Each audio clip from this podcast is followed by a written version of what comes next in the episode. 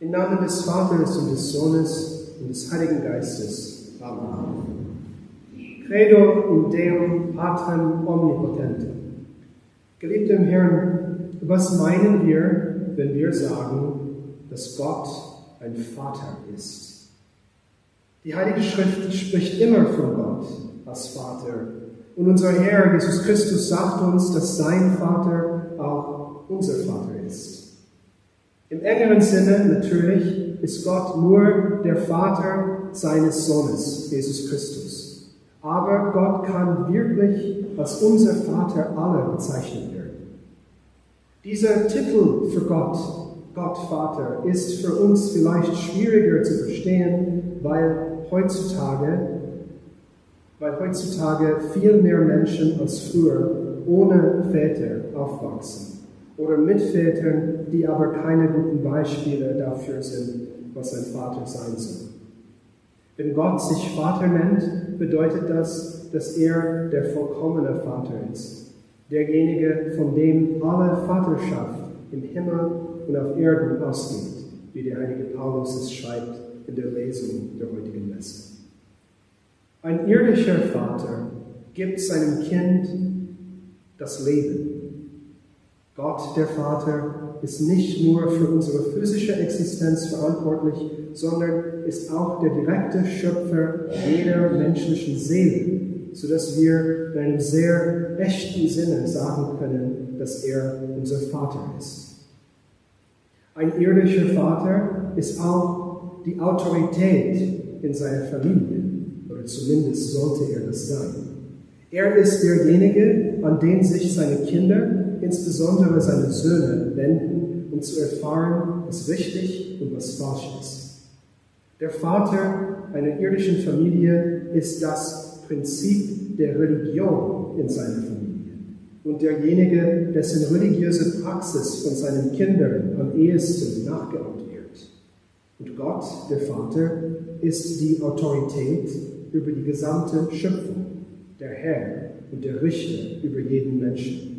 Sein Gesetz ist das Gesetz der Wahrheit, von dem niemand abweichen darf.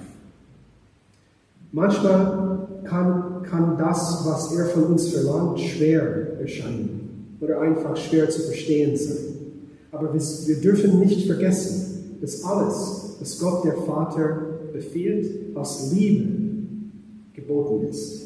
Wie ein irdischer Vater, der ein kleines Kind streng zurechtweist, wenn das Kind auf die Straße rennt, weil der Vater nicht will, dass das Kind getötet wird, muss Gott, der Vater, manchmal streng mit uns sein, weil er weiß, dass ein Verstoß gegen seine Gesetze nur Traurigkeit und ewigen Tod bringt. Gott als Vater der geistlichen Familie, die die Kirche ist, ist auch derjenige, der die Art und Weise festlegt, in der er angebetet werden soll und nicht irgendeine unvernünftige Synode.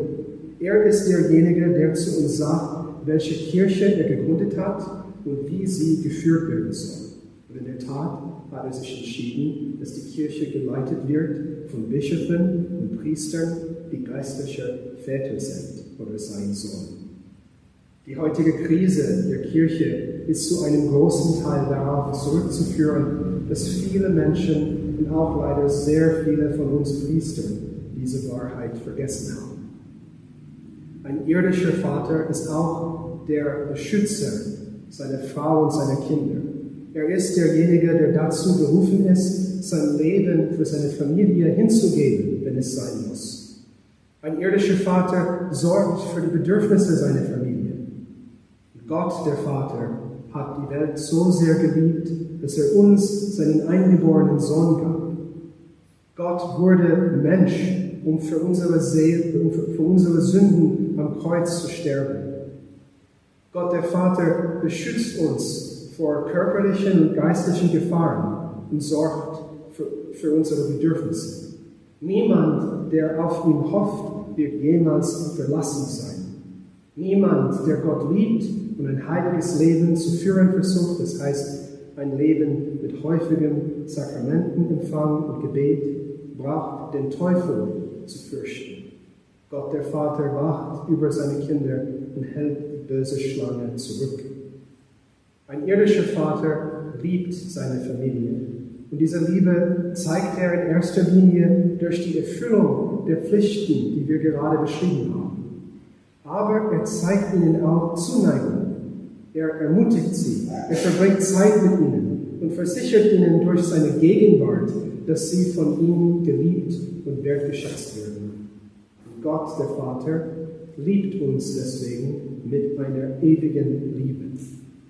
Er ist in jeder Seele gegenwärtig, die sich im Zustand der Gnade befindet.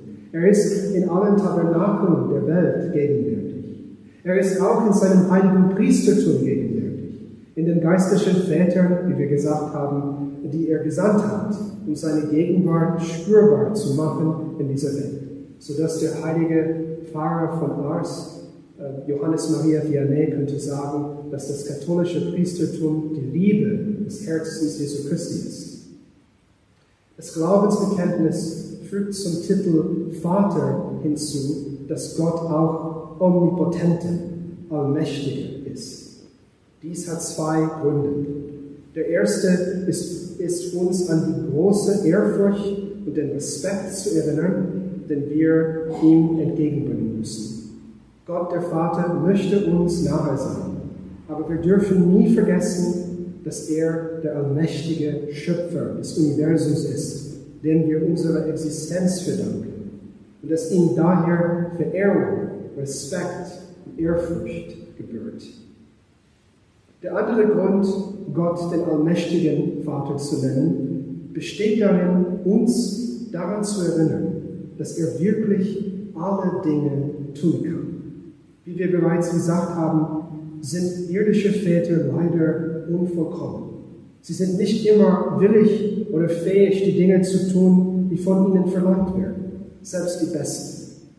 Gott hingegen ist der perfekte Vater, der alles tun kann. Lasst uns die Zuversicht des, kleines, des kleinen Kindes nachahmen, das seinen Freunden mit großem Stolz sagt, mein Papa ist der Stärkste auf der Welt. Denn im Fall von Gott, dem Vater, ist das wirklich wahr.